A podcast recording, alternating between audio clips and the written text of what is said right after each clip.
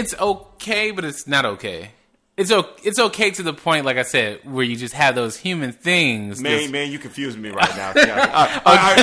So I, this, this, this is what I, came up with. This, is- this Uh-huh. is my number uh, point point. Is that attraction does not move us in and out of relationships alone. okay, okay.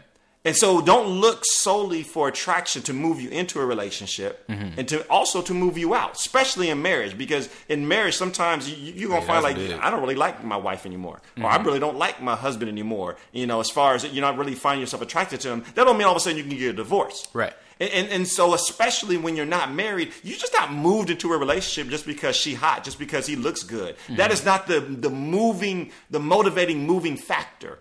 And, and so, could you imagine if every time you were attracted to somebody, that's who you try to date and you try to go out with them? You be doing that all day. That, you'll be doing All that all day, day. That day. would be a mess. And and so uh, to piggyback on what you're saying, you're gonna have moments where yes, you're gonna find yourself attracted to somebody, and Yeah. you're in a relationship, and you're like, woo, like you know, she look good, or man, he, he's really nice, and and so you're gonna have those moments, but but that does not move you to into a relationship. Exactly. That shouldn't move you all of a sudden say, okay, I'm gonna drop my girl that I've been with for, for two years.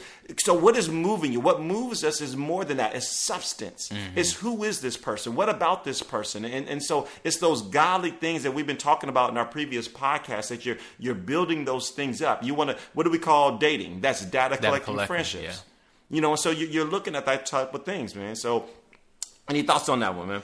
Um, yeah, man, it's um, you know, just like I said, it's kind of a, it's kind of a just an interesting way because you don't, you don't necessarily want to be attracted. It's not a desire for you to just be attracted to everybody, Yeah. but you know, like I said, it happens. But just like you said, if it's not moving you in or out, you just have to, you just have to know how to maneuver around those attractions and maneuver through that. You know what I mean?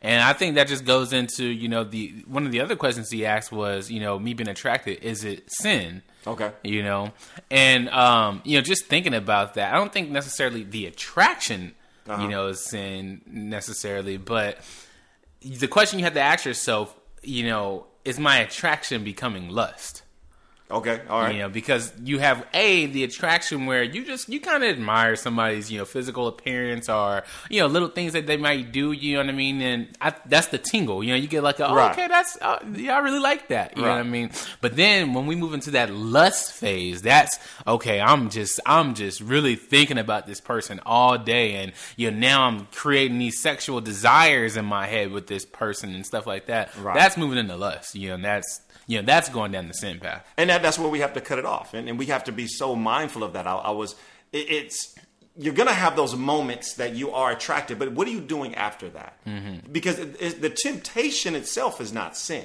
Right.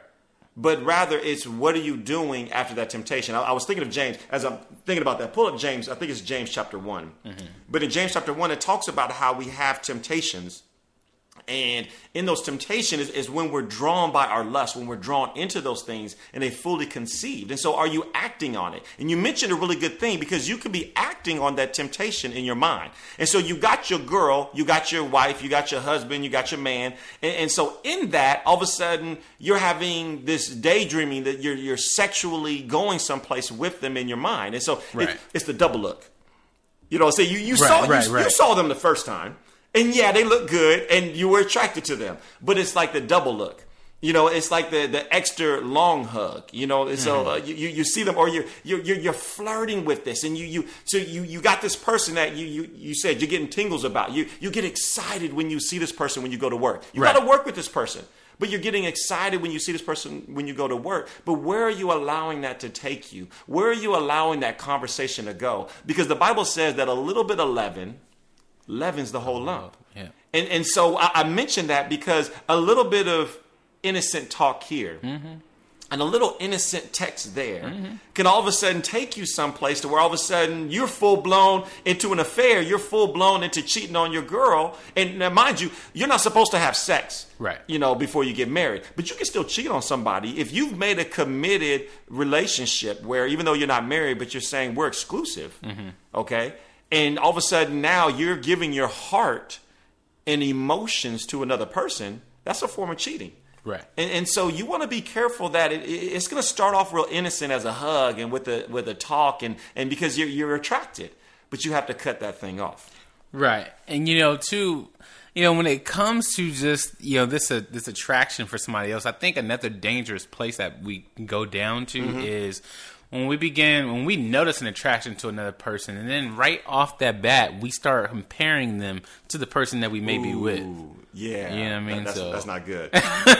So, you know, once you start to introduce that, then yeah, you know, this new person that you really know nothing about except the outer shell is, of course, going to appear better to you than the spouse that you're with that you know so much about and little idiosyncrasies. And My daddy like used that. to always say, "The grass is greener on the other side because Mm-hmm. that's where all the manure is." you, you just ain't stepping it. You just don't see it, so it looks beautiful until you get over, it, and all of a sudden you realize, well, man, that's where all the crap is. And so Mm-hmm. you know you have to be mindful that the grass is going to look greener, but that does not move you. You have to begin to see what's good on your side. And so I see you looking at something. You got a scripture there? Right. Um, so just speaking on that, uh, you know, where when you, you know, just like comparing and uh, comparing the new person to your spouse or something like that is, I think, um, a great scripture is Proverbs twenty eight thirteen, um, where it says, you know, he who conceals his transgressions will not prosper, but he who confesses and forsakes them will find compassion. So in that scripture is you just have to be honest and true with yourself about what you're feeling, you know, and these attraction emotions. I wouldn't say not necessarily like you need to tell your spouse every time that you're attracted to somebody, but this is more so on the spectrum of if you have a prayer partner, accountability partner, you know what I mean? okay. If you feeling this attraction is like, oh, this is this coming on a little strong, you know, you need to tell somebody about that so they can keep you accountable so you can stay out of the, you know, stay out of that area. That's good. much.